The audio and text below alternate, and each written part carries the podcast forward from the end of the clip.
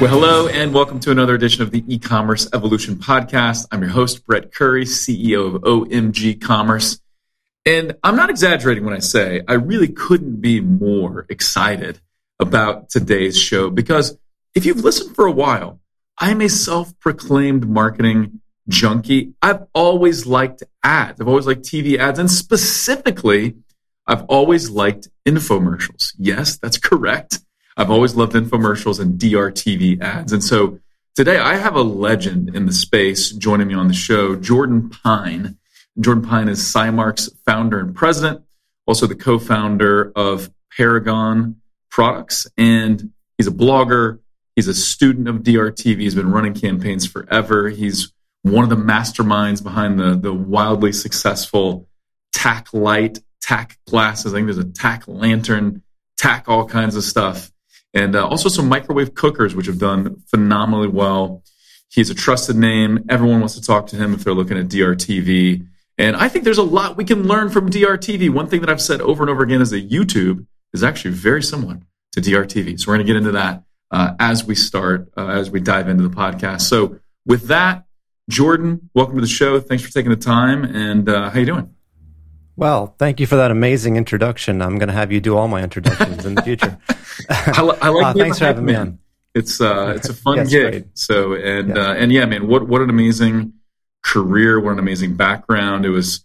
I knew we were going to be friends when when you know you'd reached out to talk about YouTube with me, and and I just mentioned the Ginsu knife commercial, right? Because that, that was it's one of the earliest commercials I remember watching the Ginsu knife commercial as a kid and thinking, one, this is awesome. I got to talk my parents into buying it, which they didn't.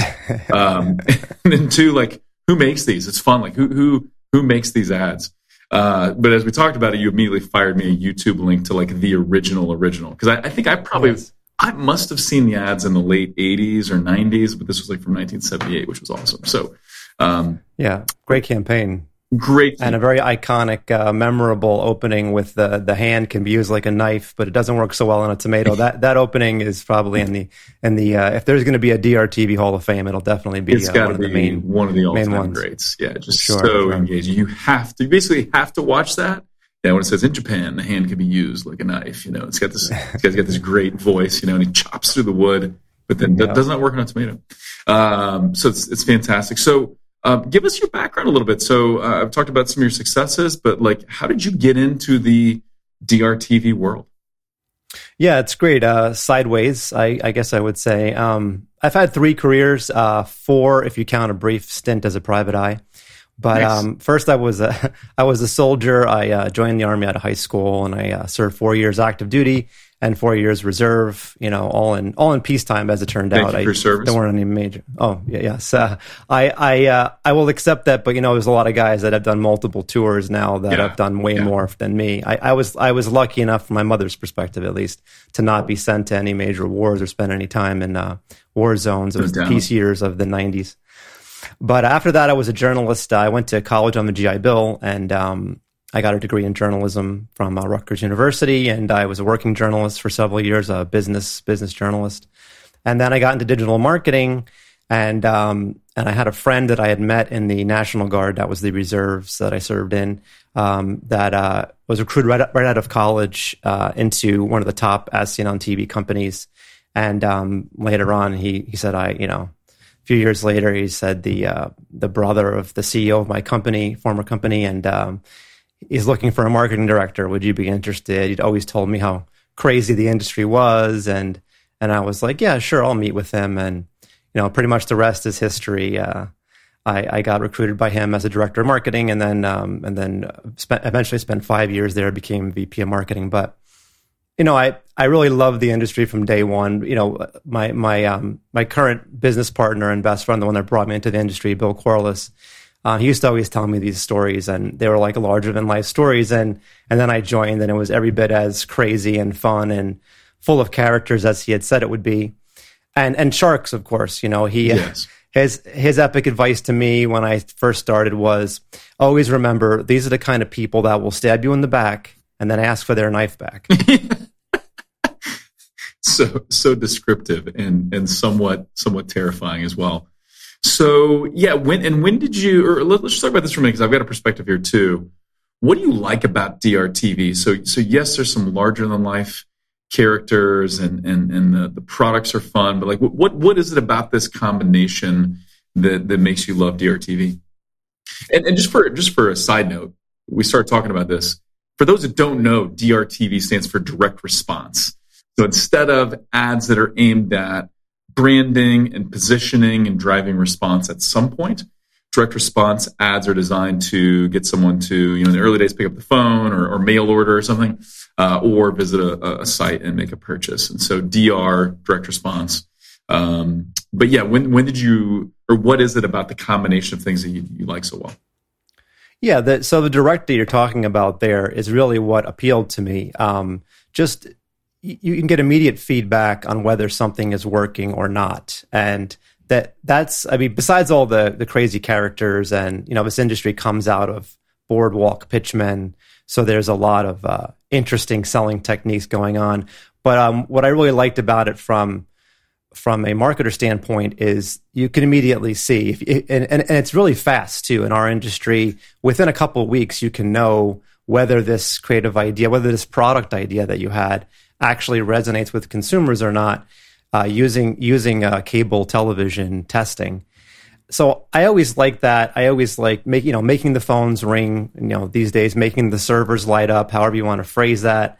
You know you you can actually immediately see the impact of your decisions, of your marketing strategy, of your creative, and uh, and you really can't beat it. And and it, it was also in in the beginning when I started in the industry it was the only type of advertising that actually made money.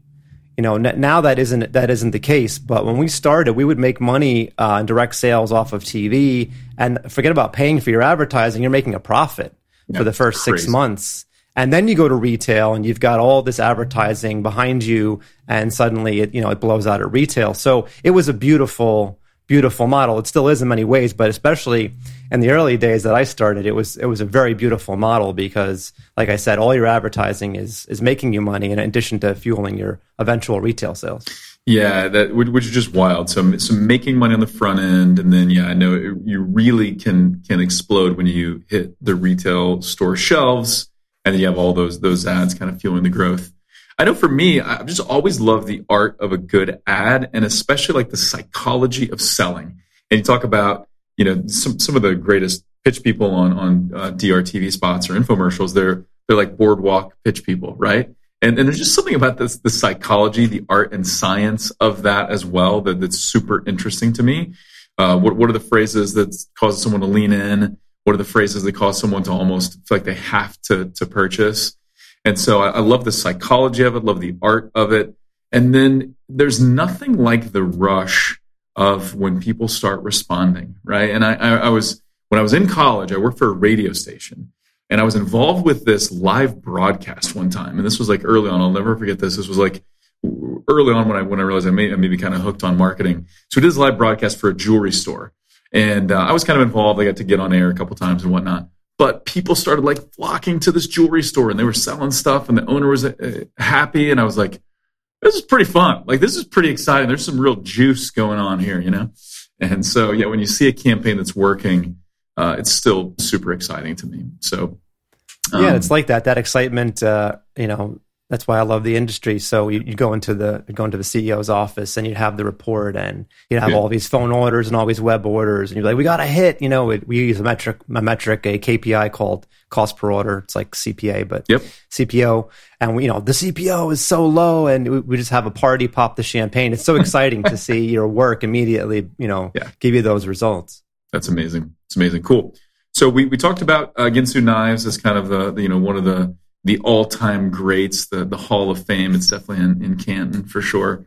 Um, and then you know mention Tac Light and the, the the the spin-offs then of that, and and some of the microwave cookers that that you've been involved with. But what are, what are a few of your all-time favorite DRTV campaigns and and why?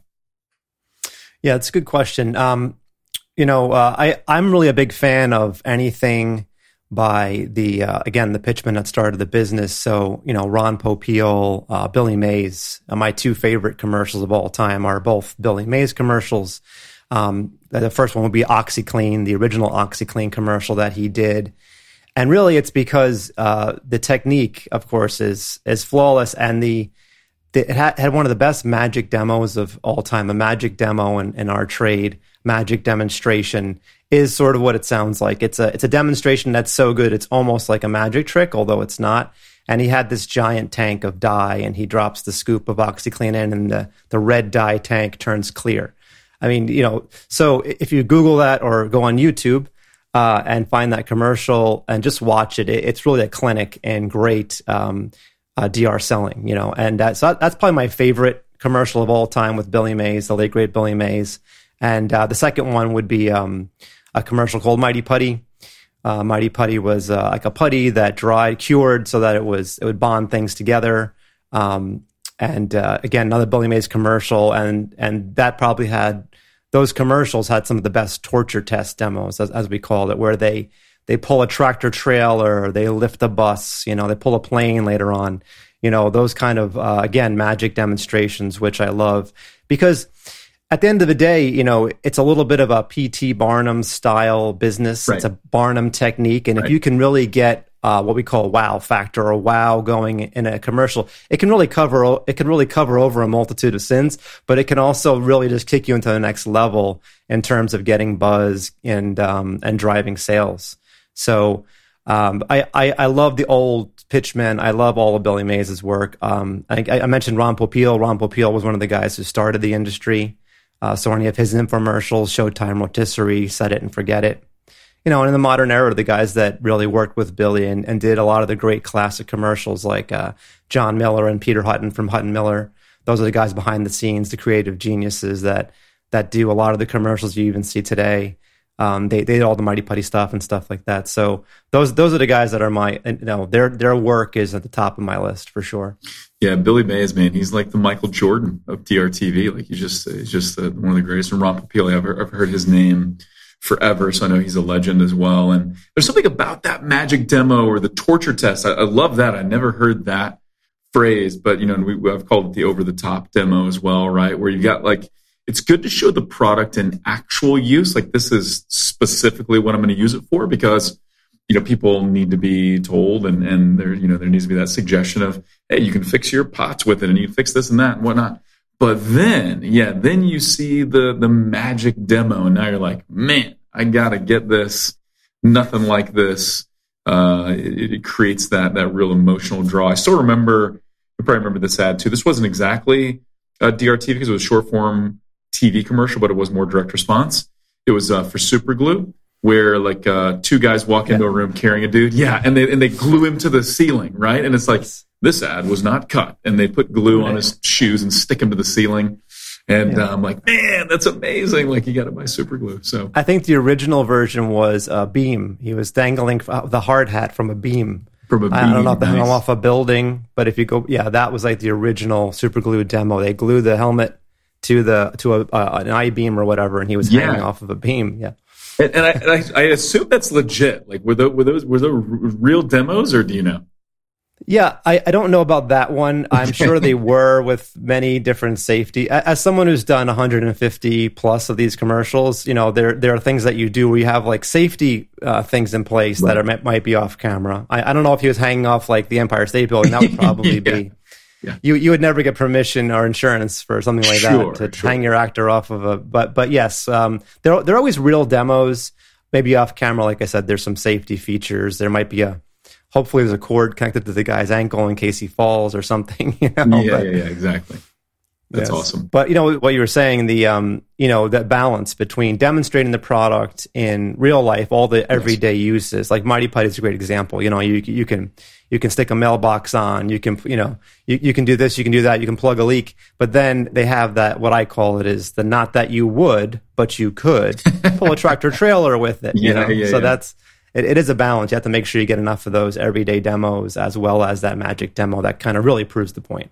Not that you would, but but you could. I love that. I love that. you could, so, yeah. Let's break down what are what are some of the successful elements. Because I think there, there are lots of lessons here, and we're going to talk about how to tie this into to digital marketing kind of as right. we go here. But, but what are some of the elements of a successful DRTV campaign? Okay, great. So when I started, I studied all the old masters and uh, and the current greats as well, and I read their books. I interviewed them if possible, and of course, I work with. Who, who are some of your just just uh, quickly? Who are some of your favorites of kind of the the all time greats? Yeah, sure. So the all time greats, um, you got uh, last, uh, you know, you got Albert Lasker and uh, Kennedy, which was a, a cohort of his. You have Claude Hopkins. Claude Hopkins wrote a book 100 years ago. Scientific advertising. Yes, scientific advertising, which was the inspiration for the name of my consulting company, SciMark. Um, you got John Caples, tested advertising methods. Of course, you got the Mad Men guys. You got David Ogilvy, Rosser Reeves, personal favorite. You know, Mad Men. They, they might have even based um, Don Draper on him. Oh, on Rosser Reeves. On Rosser Reeves, yeah, and he had a he was like a great kind of cranky guy. He has some great quotes um, that I could share with you from that era. But um, and then you have Al Eicoff. Uh, you know, he's one of the early As Seen on TV guys. I mentioned Ron Popeil. Um, Joe Sugarman. Joe Sugarman was a print guy, DR print guy, but he wrote so many books that are super valuable. Yeah, I love his book then, Triggers. Um, so it's Triggers, a really yeah. fast read. It's like every chapter is two or three pages, super fun it's one I highly recommend. You grab it on Amazon. So it's a great read. Actually, behind me, you can't see it, but behind me, I have a. Uh, I, I'm a book collector, so I have a library of. I mean, it's only like what was it, thirty or forty books, but it's all the key books that have been done by all the DR masters. So um, I, I, have I have his books in there, Sugarman for sure. About triggers, my son is in is doing sales. Uh, just he's he's uh, he's only 20, but he uh, he definitely stole my triggers book. So I got, I got, I got to buy a new one. But uh, so I, I, was glad to let him a lot of wisdom. use, use that education for sure. So, um, cool. So, uh, so I, I cut you off. We kind of went on a, on a rabbit uh, trail there, talking about some yeah. of the You're talking about elements of success. You want to interview some of these guys. So, so like, who all did you interview? Just curious about that. So, um, and I, I, didn't finish my whole list, but in the, in the more modern era, there's there's the Khubani brothers, uh, AJ, Andy, and his brother Chuck. The, I, I, worked for Andy, and um, I've worked, I've partnered with AJ since then. But in those days, he was the, you know, they're brothers, and they all have three different companies, and they're a big force in As Seen on TV. So just working for the one brother and studying under the other brother, I got a chance to interview them. I interviewed Billy Mays, I interviewed Ron Popeil, met Ron Popeil, interviewed him.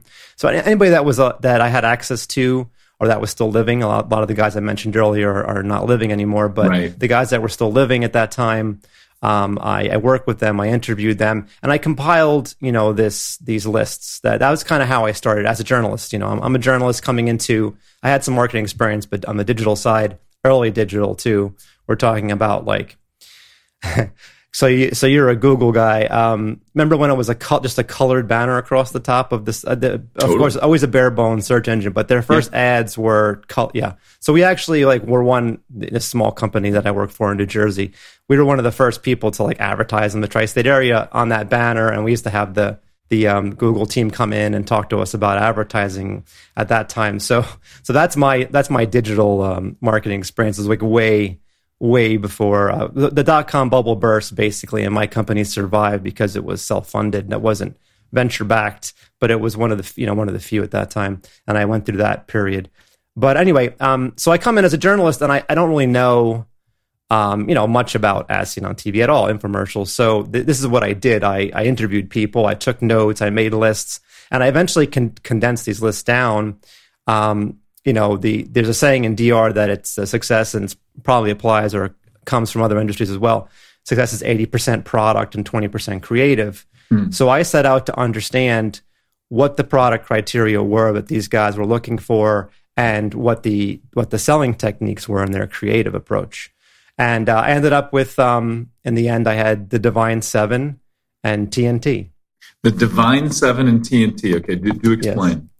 So the Divine Seven is seven key product criteria for, uh, particularly for As Seen on TV products. And TNT stands for tried and true. It's 10 tried and true uh, selling techniques for, for As Seen on TV commercials. And I'd, I'd be happy to go through those. Do you want, do you want to go through them? Let's do it, man. Let's do it. Yeah. Let's, and we probably won't be able to key in on all of them in much detail, but let's, let's go through it for sure. Okay. So the Divine Seven, uh, number one is unique. And that's uh, really about perception. So it has to be right. perceived to be new and different right? Uh, number two is mass market. Um, our ideal would be one per person, which obviously you can sometimes get there with like sunglasses. You could say my market size is one per person. You could have multiple people in a house. that wear my sunglasses. But usually it's a, it's about one per household. That's how we look at it. At least one one household. Uh, w- one can be in every household in America. Um, problem solving. If, if, you feel like that's that's true of the total addressable market, that's when you know you've got a, a mass market enough offer. Got it.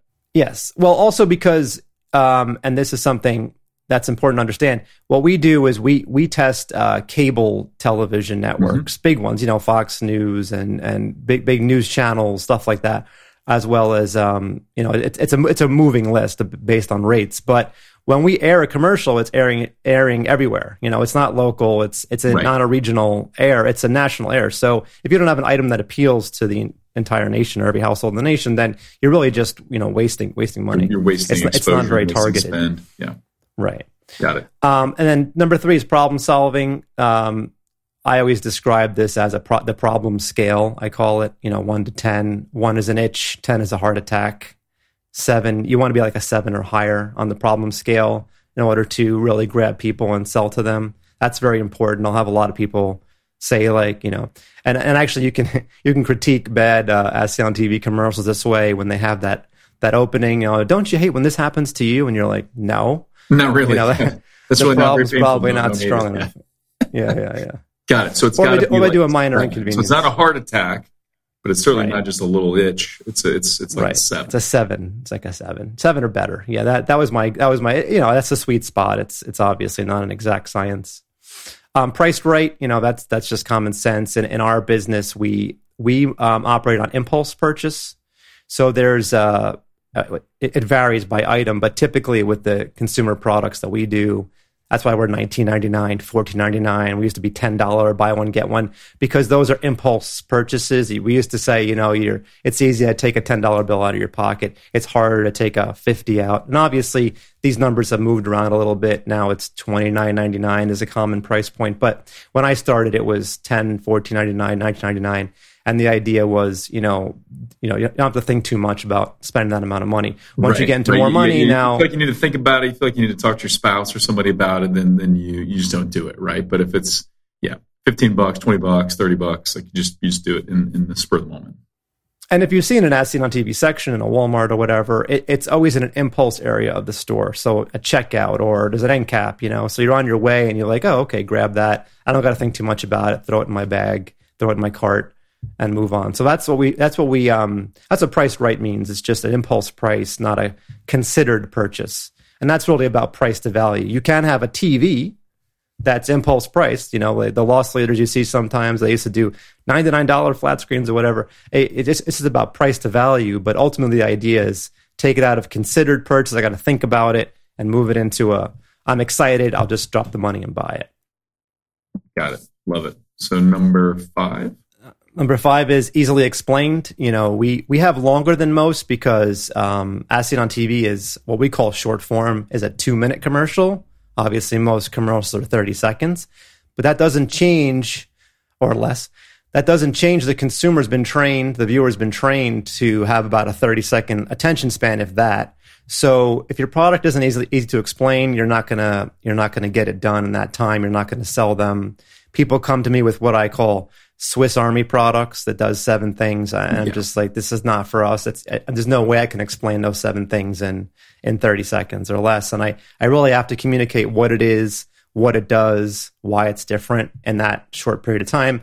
And this will be more common sense now to people who are dealing with like TikTok and right. YouTube and things like that, because we know the attention spans are short. But again, when I started and I first compiled this list and refined it, it w- that was you know that was um, it was an, it was insightful. People had longer attention spans back then.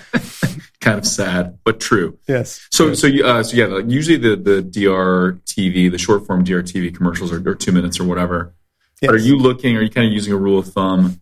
I want to be able to explain everything though, like problem, solution, feature, benefit, demonstration in 30 seconds, because then you're like reiterating it just for the rest of the time, yes. type of thing. Yeah, you're reiterating it. We we spend the rest of the com- well, the last 30 seconds of the commercial is going to be building an offer. We'll get to that when we talk about the TNT. But uh, building an offer and all those, you know, things that will sound familiar to people. So the last 30 is gone. The first 30, you really have to establish the problem, make yourself the solution, and convince you know tell people what it is, what it does, why it's different in that first thirty, and then the middle of the commercial is usually reserved for you know credibility boosters. Again, we'll talk about this in the TNT list, but credibility boosters, establishing value, um, you know that that crazy magic demo you know that that's one of the biggest challenges like okay i want to do i want to emulate billy mays i want to emulate you know uh, Hutton Miller, you know, because they, they, they are the first ones to do these kind of things in, in a big way. So how do I do that now? Now, how am I going to explain? I'm going to lift a bus with Mighty Putty. Uh, obviously, I'm not doing that one, but a version of something like that in in uh, 60 seconds. You know, like okay, there's a bus, there's Mighty. So that middle part of the commercial, if you're doing something big and grand, a Barnum move, then you're going to need that the middle of the commercial for that.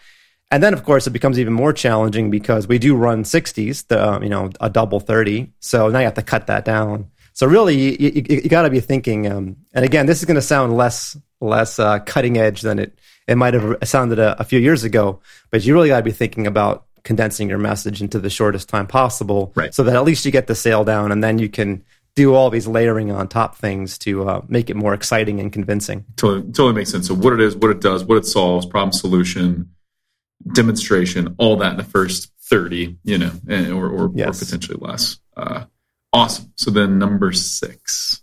Number six is age appropriate. Um, so what that means is uh, it's just a play on words, but it and DR DR tends to skew older, middle age and above. So I established that because people would try to do tween products or especially these days, you know, young kids aren't even watching, younger people aren't even watching TV.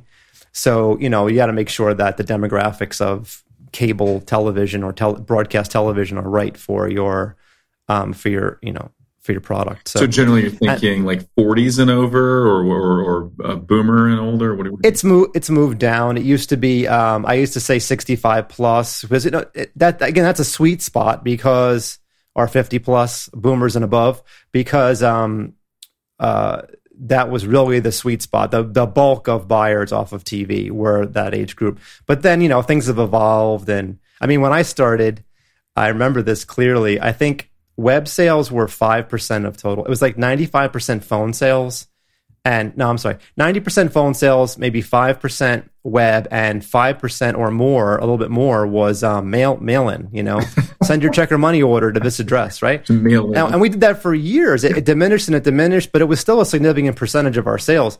So, and the and the websites were mall websites. I don't know if you remember those. It was like yep. you go there and it's like tons of products. We didn't even have our own uh, web page domains. It was kind of like a proto Amazon that we just drove them straight to a product page. I, th- I think I'll just mail it in. I could call, I could get online. I, I just want to mail it. Uh, that's so funny. Yeah. Uh, or in, in the mall the websites are, are awesome too. So, uh, okay, so skews older, but but it has shifted down a little bit. You would say? Yeah. Now I'd say it's 35 plus okay. or even 30 plus. I, I, I just I wouldn't do teens. Uh, right. Uh, I wouldn't do teens. I wouldn't. I probably wouldn't do 20 somethings. I wouldn't do anything. You know uh, maybe you know it, it, depends on what your goals are, but to get direct response, yeah. you're not you're not going to get that. Yeah, you know, yeah, makes sense.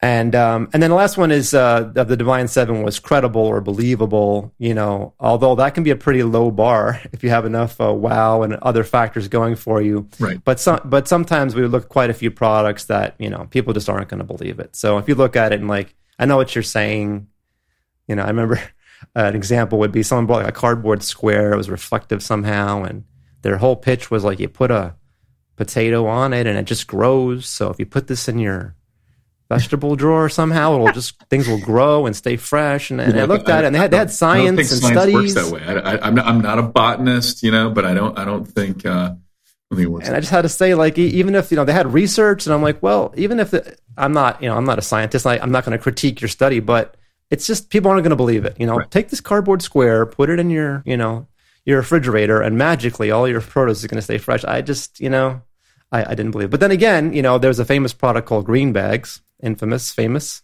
I mean, it still sells today. That actually does work. And you, when you look at it the first time, you'd say, ah, I don't know, putting my vegetables in a bag keeps them fresh. It actually works. There's some science behind why it works. So, you know, like I said, credibility is a good criteria to keep in mind, but you'd be surprised sometimes how low the bar could be as long as you do the other things right and obviously you know customer satisfaction etc got it and that's where i think some of those some of the magic demos you talked about Uh, you see it, and maybe you wonder a little bit, but you also kind of believe your eyes. Like you, you believe what you're seeing. Something like a magic piece of cardboard that grows produce or something. It's like, I don't know, that's too much. I'm sort of seeing it, but eh. Um, so, so yeah, that, that totally makes sense. So the Divine Seven, that was worth the money to tune into the podcast right there. Divine, the Divine Seven, love it. Seven, but we're not yes. done. We're not done, folks. But wait, yes. there's more. Well, wait, there's uh, more. There's so much. uh, all right, so let's, let's talk about let's talk about t- the you said 10 TNT. TNT, 10 of the tried and true? Yeah, yeah. So, well, the Divine Seven, just, just one last thing on that. So later on, I, I've refined that and, and re, you know, rejiggered it a little bit on my website. I think I have eight criteria now. Um, one that I added later that I think is important, I mentioned earlier, is wow. So yeah. sometimes if you have like a really amazing demonstration, a really magic demonstration, you can, you can get by with not having some of the other Divine Seven. Yeah. And also the, Divine Seven are not like required. They're not hard and fast. They're basically if you want to have the best odds of success, you'll hit all seven of those plus the wow, and then then you have a pretty strong idea that you're gonna you're gonna have something successful. Of course, you don't know until you actually put it in front of consumers and find out. So.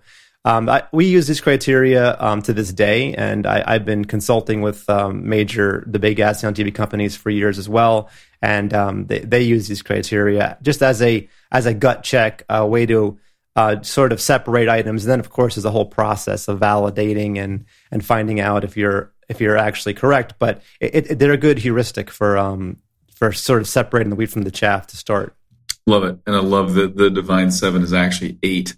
That's fantastic. the Divine Eight, right? The Great Eight. I don't know. I got to Great Eight. Yeah, it, it just yeah. works. I don't know. Yeah, Divine Seven's pretty special. So I will I will link to your blog post as well, so that'll be in the show notes, so folks can check that out. Uh, cool. So so TNT. Let's let's talk about that. Okay. So TNT, you're basically breaking down the elements of a successful as seen on TV commercial. Um, number one is uh, start with a problem solution opening. You know, it t- ties right into problem solving as a criteria for products. So you you start by articulating a problem. This is the classic, you know, black and white or desaturated scene you've mm-hmm. seen in infomercials oh no, or are you tired of blah, blah, blah? You know, that's the classic scene. But starting with the problem solution is, uh, opening is is, is uh, hard and fast. I love that, the, I love that, the Flex Seal commercials that are that are relatively. I mean, it's not they're not too old, but you know the the opening scene there is like a leaky roof, and this guy with a pretty thick New Jersey accent. It's like this will cost thousands. These repairs will cost thousands of dollars or whatever. You know, and, yes. and then he gets into his yes. pitch. That's a pretty good. One. Yeah, Phil's done an amazing job with the Flex Seal line. He blew it up into a whole business. Yeah, and that that's classic DR as well. So yes, um, the uh, you, there are actually supercuts on YouTube that you can find of. Um, it's I had a favorite. Maybe I can give it to you to put in the show notes. But it's it's like a supercut of all these problem scenes, and it's just nice. hilarious. You know, when you put them all together, it's like this person has the worst day ever. you know, they fall down the stairs and their garbage garbage bag breaks, and yeah. you know their roof is leaking, and it just goes on and on. And so, um, so start with the problem solution opening. That I, have actually done a lot of. Again, it's a very measurable type of marketing. So, I've done a lot of A/B testing with, um, you know, more aspirational openings or not having a problem solution opening, and I, every time, hands down, the the problem opening is what wins. You know. So, yeah, and a lot of that probably ties ties back to it, it's more motivational. We're, we're more motivated to avoid pain than to seek yes. pleasure, right? Like, and and so it makes sense. Yeah, we're if we if we got like a problem, right? we want to solve it. Um, so yeah, it makes sense that that's going to be usually the strongest opening. Yeah, so that's one. Uh, number two, showcase unique features and benefits. So, you know, any good web page or Amazon page has a list of features and benefits. So we just showcase those particular things. Again, this part of the commercial, these kind of go in order, by the way. So yep. this part of the commercial is about establishing what it is, what it does, why it's different. So you showcase that. Um, and then, uh, you know, tied into that is number three, which is demonstrate or demo the product repeatedly, which includes that magic demo you know, in Tac Light, we we had the magic demo of, you know, this is supposed to be a super tough military durable flashlight. So of course we run it over with a Humvee. You know, we freeze it in a block of ice and it still works. You know, we do all these crazy uh, military tough demos. Yeah, which both of those are, are really memorable. You know, seeing it in the block of ice and someone chips away the ice so you can tell it's actually ice. And then yeah, the Humvee that was better than just a van or something, right? It's got it's got to be yeah, military, had to be, had to be a Humvee, Humvee, right? It's perfect how to be Humvee. and then um, you know explain how the product works. It's a little mundane, but um, you know the here's how it works. Here's how it works. Part of a commercial is important. You know who does a really good job outside of DR is Dyson. So Dyson's really selling you yes. on their their sophisticated vortex technology inside of there, which is why you're going to spend you know three times as much exactly. as you would normally spend on a vacuum. So they use that to great effect. Uh, number five, prove value by comparing and contrasting. So when you think about this, I always think of the most iconic uh, side. It's usually a side by side demonstration. You can also do bef- before and afters, of course. Number one, right, in terms of comparing and contrasting. Before, you know, your roof was leaking. After your your roof is no longer leaking, or you know, weight loss. You, you see the guy with the gut, and then the guy doesn't have the gut anymore. So that's before and afters is the classic example of that. But this, a second one in terms of contrasting uh, Bounty, the quicker picker upper, to this day, they do that split screen scene where the they both go over a regular paper towel and the bounty goes over the same spill and there's a smear and left behind liquid on the negative side and and on the product X side and on their side it gets the whole thing. So that that is um, that drove I think brilliant. It immediately communicates the difference and uh, yeah, it just it just lands. It works. Yeah. And then we have uh, number six is establish credibility with testimonials. So we, we don't always use testimonials. Sometimes we use celebrity endorsements. Um, I um, basically this this boils down to you mentioned uh, psychology earlier. I'm a uh, student of social psychology, particularly Robert Cialdini. Yeah, I love it. And uh, he has a concept called social proof. So we, especially in longer form, which is the half hour infomercials, they use a lot of social proof. A lot of people telling you how great the product is uh, in a credible way so that that builds that sale for them. And the other interesting thing about social proof, you know, we use this a lot for YouTube or any kind of digital ads, video ads is, um, you know, especially user generated content, but testimonials are pretty engaging as well if they're done the right way. And I know you know how to craft the right testimonial or, or edit the right testimonial, but they tell a story, right? And stories are very engaging. So it provides that social proof, gives you confidence that it's going to work and it's also it's also pretty engaging and helps helps draw somebody in. It's interesting. I remember going through a period of time when I had some clients tell me like, ah, testimonials, it's old school. Try, you know, but but I think everybody's over that. Like they know, no, this is this works. It's going to work forever. That's like saying good offers. Ah, so like old school. Like okay. uh, so anyway, yeah, I've heard um, that so many times in so many different ways. Like there's so many things that we, everything that I'm saying and everything that I, I will tell people is, is tested. That's you know tried and true means it's been tested. And before me, I mean, billions of dollars have been spent proving totally. these things out. So I, I always kind of have to laugh when people are saying, oh, "I'm not, I'm not going to do that." Yeah, I don't want to do Why? that. That's not my brand. That's not my style. I'm like, oh, okay, it's great, but we know it works. Do you want you, do you want sales or you know? yeah, exactly. But anyway, um, so uh, yeah, so where were we? Uh, Cialdini's social proof, yes, very important. Um, raise and answer obvious questions and objections. So we mentioned Sugarman earlier. This is basically Sugarman. One of, I mean, Sugarman has many things, but one of the things that jumped out at me enough to put it into my. But also, Sugarman was the guy. I don't know if we mentioned before. So, Book Triggers, which we recommend. Uh, but he's also the guy behind BluBlockers, right? That was one of yes. his big successes. Yeah, I love that. BluBlockers. He was the first guy to do the blue blocking sunglasses. He had the those those great. Uh, that had a lot of social proof in it. There's a there's a character that he found on a beach you know, that did some dance moves and stuff. It's it's very iconic, and that that of course led to many variations. And to this day, you can buy blue blocking sunglasses; they still sell. Um, but uh, yeah, so he his thing was to, and this is this is selling 101. He just applied it to DR print. You know, you, you sit down you think about what I mean any, any Amazon seller knows these things because there is a section on every page where you try to anticipate questions and, and give answers, or people submit questions and you give answers. So his idea was to include that. Um, if you have, he said, he said in a funny way, he said, raise and answer obvious questions and objections, but make sure you have a good answer. Yes, you know? yes, totally. so don't raise it if you don't have a good answer but to anticipate what people are going to say, like, oh, you know, that's not real or whatever. So then you show them that it's real, or you know, that this can't this can't possibly do X, and then you you think of a way to show that. So if you have a good answer, you know, anticipate the. Uh, again, that's just selling 101, but he applied it to DR. Um, number eight, present a powerful offer at an incredible price. I mean, that is what that was what it sounds like. It, it's become a bit mundane, crossing out the higher price and putting the lower price, but you know, DR infomercial marketers kind of pioneered all this yeah, stuff. You yeah. know, it still works. It still works online, and we've we've tested this quite a bit, and we have clients that will test this during holiday sales or whatever. You know, having that was price that's that's marked out, and then the current price. It's it's powerful. It's got that psychological effect of hey, I want to buy this anyway, and now you're giving me a little extra justification and a little extra logic that I can right. use to say, yeah, okay, I'm I'm doing the right thing here. I'm making a smart choice to buy this. I'm saving money uh, to buy this right. product. So right. yeah, still save, works. Save more money than I'm spending. I mean, look at it. it's uh, you know, and of course, along with that goes all the techniques. Some people don't use them anymore. Uh, you know, they've fallen out of favor. They're a little bit um, manipulative, but you know, sometimes if you can do um, supplies are limited and things like that. They, they, all the infomercial guys pioneered every technique you can think of. Supplies are limited. Act now. Act now, and you get a special discount. You know, uh, reasons to.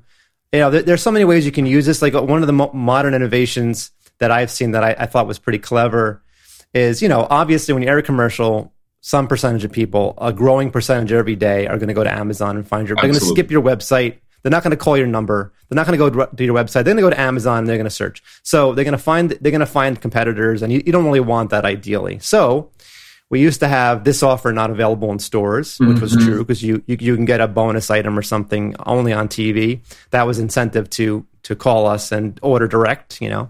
But now it's now I've seen um, one of the top players saying, you know, this offer only is not available on Amazon. The product's on Amazon, of course, because you'd be stupid not to have it there. But they have a special offer, a TV offer that you can only get by going to their website. So that's incentivizing, you know, to come into my sales funnel and stay away from all those competitors and knockoffs and stuff that you're going to find when you go to when you go to and Amazon. I guess that that's that's even powerful even if you're selling your own product on Amazon. And we and we've seen this a lot by the way. Quick side note, we help brands, you know, launch on on Amazon. We do it all the time. And and yeah, we found successful companies that are really good at at running their own ads and driving traffic through Facebook or YouTube. And they're just they're generating this little you know business, this little ecosystem on Amazon of people that are feeding off of their brand or off of their ads. Um, and so then once we launch, you know, their brand on, on Amazon, then they can get those sales. But I'm guessing even if it's your listing, even if you're controlling Amazon, you still probably want to drive some traffic to your own uh, funnel once you get the, the customer data and all that. But also, you, you probably need to get some of that data pretty quickly, right, to know that the campaign is working, right? Because you need that feedback to know is the DRTV campaign working, and, and you need that more in real time than probably you get from Amazon. Yeah, yeah, it's uh, solving Amazon's. I'm sure is a big challenge for everyone. It is. It's been a challenge for us as well as that's evolved to you know the, the numbers are are crazy and of course i'm part of the problem because i, I love my amazon prime too totally so i, I think everyone's trying to solve that um, it's, it's become a big a huge part like i said when i started you know 5% web um, still having mail in orders you know now it's it, of course web is so dominant and amazon's just eating all that so phone is like talk about phone people like what people call in and order. It right, seems so right. antiquated, but it still happens significantly enough that we would we would put phone numbers, obviously, still. But um, yeah, it's it's it's everything's become everything became web, and now everything's becoming Amazon. So yeah, what what are those what are those breakdowns now between phone, you know, website and Amazon? Do you, do you know? It probably varies, but averaging the averages, I would say, you know, up to half of your direct sales are going to come from Amazon. You know, people are going to go to Amazon, maybe forty percent. I've heard. You know, I I don't have a lot of good numbers, but I'm just. Ta- I mean, this is you know, take it with a grain of salt, back of the envelope. And then I think phones probably got to be down to like twenty percent. You know, but it's still significant. So it's enough that. And again, it, it would depend too on what you're selling. You know, obviously a lot of people are using a hybrid model of DR where they're doing branding and they're driving to web and they're doing other things. E-commerce, the dot com people are doing DR now, you know, performance driven marketing. So that, that wouldn't apply to them. But when we're talking about classic as seen on TV, I'd say, you know, maybe 20% phone, 30% your microsite, the rest Amazon, something like that. Yeah, I mean, Amazon's just eating everything. Makes sense. Awesome. Yeah. So back to TNT. Were we ready for number nine? TNT, yes. Use it. It's dynamite. Yeah. Um, So you present a power, powerful offer at an incredible price, um, and then you increase your perceived value with a value comparison, right? So you could pay, you know, hundred dollars for this, but today you'll get this better product for only nineteen ninety nine. So we do a lot of value comparisons. Um, sometimes it's just a just a matter of uh, we, no, if we go back a few years, we used to zero in on a this is going to sound really dated too, like catalog page. Yeah. We use web pages at some point, you know, where you zoom in on the price and you circle in in red, and it's like, yeah. look how much this is. Well, even saw that you guys did that with Tac Light, right? I think you, you you like zoom into an Amazon yes. listing and show it. These are you know yes. fifty nine dollars, but not Tac Light. Yes. Seven or eight years ago, when we shot that, yeah, that was still a. I mean, I, I would use it today, but I, I don't know how, exactly how I would use it because it's. I mean, it's moving so fast. But back then, it was still a, a good selling technique. And there's there's all these techniques, by the way, they evolve, but they're sure. still the fundamentals. So fundamentals. it's just a question of figuring out how to apply value comparing today. But um, especially if there's a uh, if you're the first one to break price, and again. I, I got to put the asterisks of Amazon on this because you know now it's becoming much more common to find all different price points. But you know the the fundamental technique is to find someone who's selling something for an expensive price and then be the first one to have you know to break the price. So we used to do that all the time. We would we, whether it was on live shopping or even even an infomercial going into to short form, we would break the price. It would be sixty, and we and we'd bring it down to nineteen ninety nine, fourteen ninety nine. So if you can break a price, you definitely want to call that out in your advertising. You know, the first one to be at this crazy price. Love it, love it. So number ten, the grand finale of TNT. Number 10 is actually the title of one of the books that we mentioned. Uh, a guy named Al Eicoff wrote a book called Or Your Money Back. He's the guy who coined that phrase. And conceptually, it's, it's uh, minimizing risk with a satisfaction guarantee. Again, something that might seem mundane. People, people don't give it as much thought as they should. And somebody, uh, somebody who's a really conscientious marketer should think about ways to innovate in this space. Like, how good can you make that guarantee? You know, we used to um, it, it, was in the beginning it was as simple in the Al Eicoff days as simple as you know if, if, you're not completely satisfied we'll give you your money back no questions asked. That was innovative at that time you know? And then it became you know we'll pay i'm sure you've seen in, in some of the early web yep. days we'll pay your return shipping you know? We'll, we'll triple we'll give you triple the money back. Like you know uh, i think it was Popeil who used to do certain crazy you know like you'll lose money on that when people you know, when people uh, use your abuse you for your guarantee, and, and, and he he, I looked at the numbers, and you know, it's like a small fraction will actually fill it out and send it in. He had a couple, you know, a couple hurdles to jump through, and he was like, it's worth right. it for the ones that get right. through the process and go through all that trouble. It's just worth it to pay them double or whatever it is, you know, to have the power of that marketing. And, and Sugarman Sugarman was a fan of that as well. He would give these, uh, um, I think he called it satisfaction guarantee, not satisfaction total satisfaction guarantees or something like that. I don't remember the exact terminology, but his idea was like this this guarantee is so good that people will actually think yeah. you're getting ripped off. You know, and that gives them the confidence to take that final step and close the sale. Which makes a lot of sense. And and you know, yeah, you mentioned like free shipping both ways. I think Zappos was one of the early ones to do that online, and and they realized yes. that that's the biggest hurdle for someone to buy shoes online is that it's not going to be the right size, and returning it's going to be a nightmare. It's going to cost a lot of money. So they would they, they invested actually marketing dollars into those returns. So free shipping both ways, no questions asked. We'll exchange it. And uh, yeah, we. Well, what what is Prime doing? Prime doing the same thing. Like you can just don't even put it in a box. You know, just just like literally like throw it through the window of your local UPS, and we'll take it back and give you a refund. Totally. Like they're making it as frictionless as possible, and that's the concept. Yeah, that's the concept. And that increases consumption and demand and sales enough to make it worth any of the, the, the hoops you have to jump through as a business or the added cost as a business. It it far outweighs that. So uh, love that. Well, man, that was gold. So we got we got the divine seven, actually the great eight, and then uh, ten tried and true. So that's fantastic. So uh, we're up against time a little bit, but I don't want to I don't want to cut this short because it's been awesome. So just a couple more things that I want to chat about, kind of as we wrap up. Um, you know, you said you could know it as early as a couple weeks that this is working when do you know? Um, what do you have to see to know that your DRTV campaign is working? And talk just a little bit about the math behind DRTV. Yes. So usually um, in two weekends, that's usually how we run weekend to weekend testing. Um, we've aired on enough cable networks, major cable networks, to get the so each.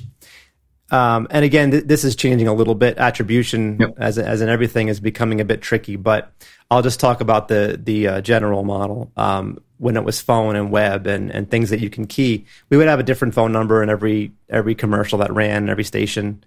Um, this yep, is called yep. uh, keyed marketing. It, it, comes from print as well. And then um, and then we we would uh, match up the uh, the server logs for the times that the based on you know when the when the commercial aired, match that up with the server logs to know what orders are coming from where. So so we, we get pretty granular um, in, in, that regard. Uh, we we aired on these ten stations over the course of a week or two weekends, and um, most of the, most of the media is on the weekends that airs. And then you know you immediately get that uh, you get daily reports, you get a, a weekly uh, weekly report, and a few days after that you get a final report. We include some uh, sales that trickle in. We call it drag. But looking at those numbers, um, again, the key metric in on TV is the cost per order, CPO. So it's basically your ad spend divided by the orders that you got. Um, you know, it's similar to a cost per acquisition. And and based on that number and based on experience, we, we I have a you know a little spreadsheet business model that factors in all the costs. We already know what number we're we're aiming for.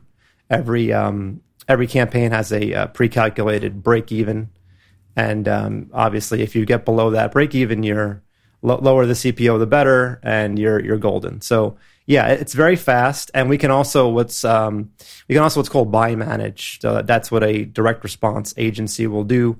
They will, you know, based on which stations are performing, which rotations, which is a certain time of day is performing. Um, you can get pretty granular with that as well, even down to the hour. They will buy manage the ones yep. out that yep. are not driving sales based on the data they have and they'll and they'll heavy up on the ones that are driving sales. Totally makes sense. So that that's that's basically that's basically how it works uh, in a nutshell. Do you have any more specific questions on that? No, that's perfect. Yeah, so, so you're media buying at that point. You're optimizing, you know, just like we would do online. Um, but then I know I know one of the questions questions that I have, and, and that I'm sure others do as well. How does a product like you know Tac Light sell for fourteen ninety five, and how do you make money because you're spending a lot on you know the CPOs what, are they like a dollar you know? So uh, but but for products like that are you are you really relying on upsells and cross sells and things on the back end or or talk about that a little bit? Yeah and there's a there's a science to that as well and uh, some techniques that I've that I've uh, collected and applied over the years. Um, you know where of course it is upsells right. your average sale is not 14.99 it, it could be a you know back in the day it could be as high as $60 off of a $10 initial offer you know? So there's a lot of things happening on the back end. Things that you, things that you really can't do um, right. as efficiently on on Amazon, but you can do on a web, your microsite, and on the phone, of course, as well. And um, the biggest things are um, the just mm-hmm. this word deluxe. Like deluxe. Okay, like that's worth listening to this podcast, people if you apply this word deluxe to something um, for some psychological weird reason that nobody knows but's been proven over and over again over 100 years of direct selling people uh, people will order it. So we used to see you know strange things like um, i don't know 40% wow. of customers will order the deluxe. Why? Because you called it deluxe you know so we, we can tell our friends when we show them like hey, well this, when this is the deluxe you know no big deal I, I what what is it? What does that mean? Yeah. It could be a, it can be a color even. You know, well, this is in the uh, you know the uh, copper yeah, gold color. Maybe. Oh, okay. And, and people will go for it. So so it's a very powerful word. Uh, we obviously try to deliver some extra value and make the product a deluxe product. But um, so that so that was key, and, and we did that up front. We'd always order order these things by the well by the way in um in the order of most converting to the least converting based on all the history and knowledge that we had. So deluxe is first, obviously multiples of the same thing that you ordered for some reason. Yep, yep. People like to order two and three, especially if you give them an incentive. You know, we used to see crazy things there. I had a producer friend called the Mooch Factor, and that that even applies to the commercial, by the way. So we used to offer a lot of bonuses, little bonus items like you know throwaway things that you get for free if you order now. And then we started doing a lot of buy one get ones because for some reason, it didn't matter what it was. You you might say to yourself, why would anybody need two of these? But for some reason, if you give them two, they, they it, it, stimulates the sale. So um, you can apply that on the back end as well. You know, people obviously bought one, they're more likely to buy two or three. You can make arguments. We have classic arguments like buy one totally. for you and one for your family and one for your friends and one for your mom and you know. So uh, one for the house and one for the car. You know, these, these are classic uh, as seen on TV arguments. So so those two things alone drove most of the back end revenue or drive most of the back end revenue, and then um, you know little things like. Um, uh, you can uh, do a longer guarantee, like a war- longer warranties, which is familiar to people who have ever bought a vacuum cleaner at a department store back in the day. They're you know, or any, any electronic item at uh, Best Buy. They're always, or even now on Amazon, they're trying to sell you, you know, um, guarantees totally. and uh, insurance all the yeah. time. So we would do a little bit of that. um, you know, accessories. It, it, it, it, sort of trickled down to smaller and smaller percentages. A lot of times we load it up and then pare it back as we saw what people were responding to. Because you get all that data too. The phone center gives you all the data, the website obviously, and you can study that and say, okay, this is converting, and this is not converting, swap things out. It's a very scientific endeavor in that regard, in that we we keep iterating, we keep trying different offers on TV, we keep trying different things on the back end to maximize that that average sale. And, and is there like a, usually a certain magic number you're going for where you know it's maybe you're offering it for fourteen ninety nine or nineteen ninety nine, but you you know you're trying to get 50, 60 as the average order value. Yeah, so we have a thing that's similar to, uh, I guess, ROAS. We call it, um, and, and maybe people yeah, have heard totally. of it, media efficiency ratio. Some call it ratio. So, like two to one was the gold standard, um, and everyone was shooting for a two to one in terms of revenue to advertising spend that was as a general rule of thumb, that's what we were shooting for. And then of course got better than that, three, four to one you know, if you got a four to one, you're you're popping champagne. Yeah, and, uh, you're going nuts. You're buying all the airtime you could possibly buy at that point. Yeah, buy the world supply. My my first uh, boss in this industry, Andy Khubani, used to when he when he got really excited and we had really low CPOs, he would he would call up the agency and he would say, "Buy the world supply of media." Dude, that's so. that's the call that the media company. And say, "What do you mean? Like, you got, just like, do it. You got yeah. it. I will buy everything yeah. Yeah. right now." So that's awesome, um, Jordan. This has been an absolute blast. This totally lived up to expectations. Super fun. I'm actually quite bummed that we need to wrap up here, but we are we are for sure running out of time. So, a uh, couple of quick things. Um, uh, well, first of all, just mention this as we rapid fire. Favorite projects you've worked on, and then I want to talk about how people can connect with you. You know, maybe they want to dip their toes into DRTV, or maybe they just want to learn more. So we'll talk about that in a second. But uh, rapid fire favorite campaigns you've been involved with, and why? Yeah. Uh, so uh, the first one is nearest and dearest to my heart would be uh, the finishing touch uh, line of personal hair removers. It became Microtouch and a bunch of other products that eventually became Flawless and is now with Church and Dwight. Um, it was a big sale in, in our business, but uh, that was the first one I worked on. So those are the first campaigns that I worked on. So those are, are near and dear. Um, you know, I, have done a bunch of fun stuff with. I, have worked with Billy Mays, so anything I did with him was always fun. I'm in the. There's a it's on YouTube now as well. There's a there was a short-lived uh, Discovery show called Pitchmen, which uh, starred Billy Mays and Anthony Sullivan, nice. and I'm actually in one of those episodes because he and I had done a deal. Yeah, my my like five of my 15 minutes of fame, I guess. Um, so uh, you know, I, I, worked on a few projects with him. Um, that we, we did the Magic Mesh years ago. Magic Mesh, which is a, a curtain, a mesh curtain that's like a screen you can walk through and it closes automatically behind you.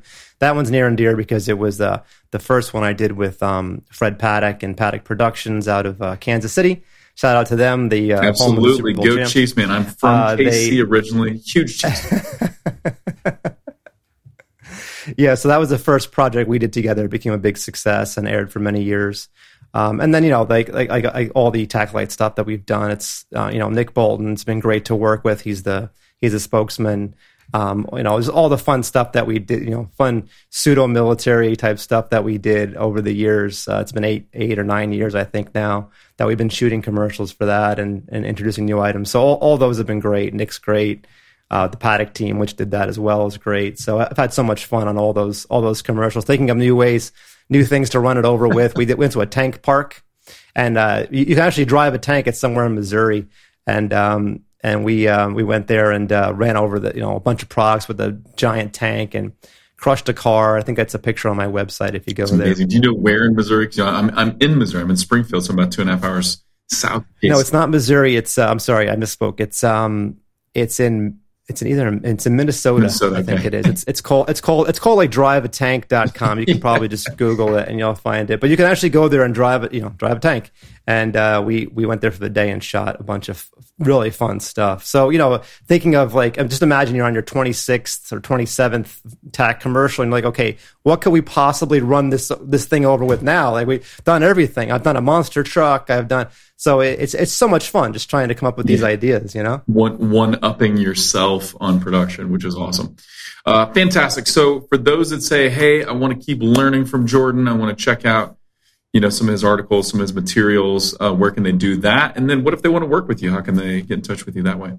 Yeah, so I, I, have the two companies you mentioned. My consulting company is called SciMark, uh, S C I M A R K. So if you just go to scimark.com, you can find everything about Combo science and marketing. Yeah, easy to yes. remember. Um, that, that's Hopkins, Hopkins Scientific Advertising, which you mentioned, which you knew, which I was impressed by. Uh, yeah, that, got, got it on the shelf in, in the office. Yes, that was like a um, a very inspirational book for me. So when I named my consulting company, I named it after that. So science, scientific marketing, SciMark. So SciMark.com, it's got a bunch of stuff. Um, on it, everything you want to know to find to find out more about me and, and contact me. And then uh, I, I, write a weekly Substack. It used to be a blog. I've been doing it since 2007. It's sort of inside baseball about this industry. It's called the SciMark Report, which you can find on Substack and uh, and LinkedIn. You know, I'm, I'm, on LinkedIn, so you can find all my contact stuff and websites and projects and everything on LinkedIn. I have a YouTube channel, SciMark channel, which has all my commercials on it. If you care to peruse my uh, collection, but that, uh, I think you got to. They're fantastic, and so if you if you enjoyed this podcast, you need to go to the YouTube channel and watch it, and uh, and also get the Substack as well. So awesome, good stuff. And then uh, did you mention Paragon? Yeah, Paragon. So Paragon is a uh, so Paragon is my product company. We do our own products. We we design, manufacture, and supply. I do the commercials. My partner Bill Quarles does all the uh, China side um, development and, and logistics and managing the supply chain. So we partnered up uh, later on after he brought me into the industry and I got some experience and he did his thing. We, we later on partnered up in this company called Paragon where we the tech the tech projects are actually our products. We've developed them. We do nice. all of our own products now, but you know, um, for many years I just did consulting for other people, and then I started doing my own commercials and my own projects. So most of the ones we talked about are my own uh, products as well as commercials. So or our, our own, I should say, sure. from, from Paragon. Yeah. Awesome. Well, Jordan, this has been an absolute blast. Uh, I'm looking forward to doing part two at some point, or maybe we can talk about how these things work on YouTube at some point. But uh, just fabulous yes. job, super super fun, and uh, yeah, thanks for coming on. Great, thanks for having me. It was great talking to you. Absolutely, and as always, thank you for tuning in. We'd love to hear from you. What would you like to hear more of on the show? And if you love this episode, which I bet you did, share it with someone that you think might benefit from it. And hey, if you haven't done it already, we'd love that review on iTunes. Helps other people discover the show. And with that, until next time, thank you for listening.